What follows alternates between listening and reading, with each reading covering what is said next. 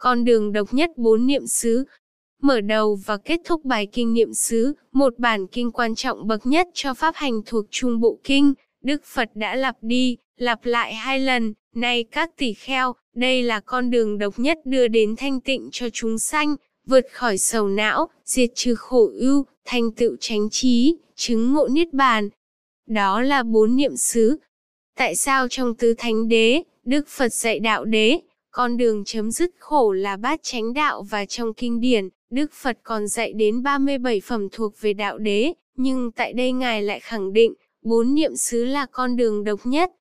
Vậy có gì mâu thuẫn trong lời dạy của Ngài? Bản kinh niệm xứ dạy thực hành bốn loại chánh niệm, chánh niệm về thân, chánh niệm về thọ, chánh niệm về tâm, chánh niệm về pháp.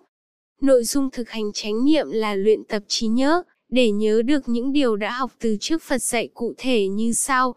Một chánh niệm về thân là nhớ đến chú tâm quan sát thân nơi thân với chánh niệm, nhiệt tâm, tĩnh giác để nhiếp phục tham ưu ở đời. Hai chánh niệm về thọ là nhớ đến chú tâm quan sát thọ nơi thọ với chánh niệm, nhiệt tâm, tĩnh giác để nhiếp phục tham ưu ở đời. Ba chánh niệm về tâm là nhớ đến chú tâm quan sát tâm nơi tâm với chánh niệm, nhiệt tâm, tĩnh giác để nhiếp phục tham ưu ở đời. Bốn chánh niệm về pháp là nhớ đến chú tâm quan sát pháp nơi pháp với chánh niệm, nhiệt tâm, tĩnh giác để nhiếp phục tham ưu ở đời. Nội dung cơ bản của bài kinh là như vậy, phần còn lại là những hướng dẫn trải nghiệm khi thực hành bốn loại chánh niệm trên. Không những bản kinh niệm xứ nói đến thực hành chánh niệm, mà ba bản kinh nói về pháp hành, đều nói đến thực hành chánh niệm, kinh niệm xứ, kinh niệm hơi thở vô, hơi thở ra, kinh thân hành niệm. Câu kinh ngắn gọn nhất, mô tả về pháp hành chính xác và đầy đủ nhất là, ngồi kiết già lưng thẳng an trú chánh niệm trước mặt. Tại sao Đức Phật lại nói thực hành bốn loại chánh niệm mà không nói thực hành bát chánh đạo? Bởi vì nếu đã có văn và tư, làm công việc chuẩn bị sẵn sàng thì khi tu, chỉ thực hành chánh niệm. Vì sao vậy?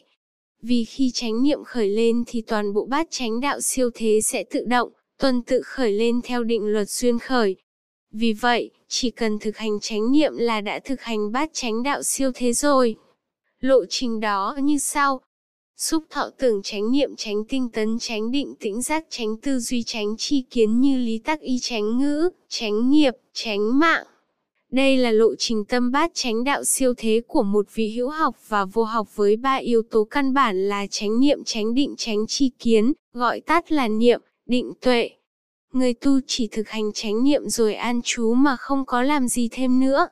An trú chánh niệm tức cũng an trú bát chánh đạo siêu thế và như vậy, sẽ kinh nghiệm và an trú tâm giải thoát, tuệ giải thoát hay nói theo cách khác là an trú khổ diệt, niết bàn, hay an trú không giải thoát, vô tướng giải thoát, vô tác giải thoát.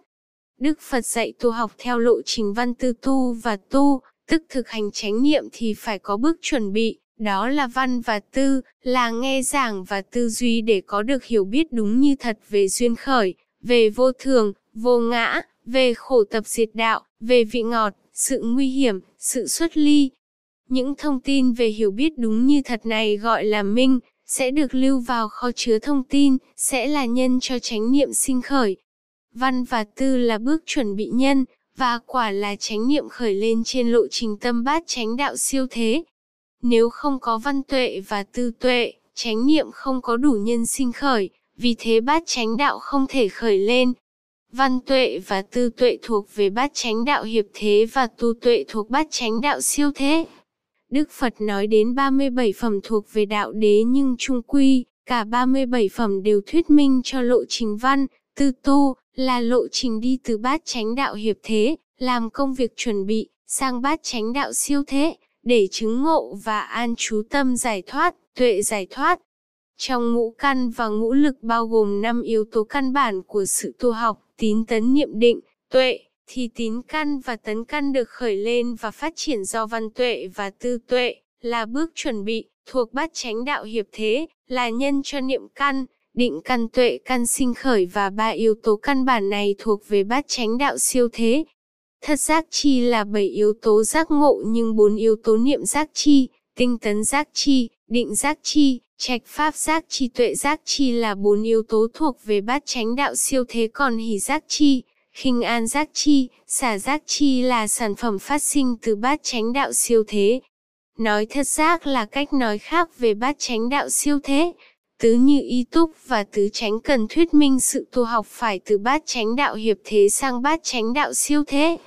Cụ thể dục như ý túc và tinh tấn như ý túc thuộc bát chánh đạo hiệp thế, làm công việc chuẩn bị do văn và tư khởi lên, định như ý túc, tuệ như ý túc thuộc bát chánh đạo siêu thế do tu khởi lên. Tứ chánh cần thì có mặt cả trong bát chánh đạo hiệp thế lẫn bát chánh đạo siêu thế.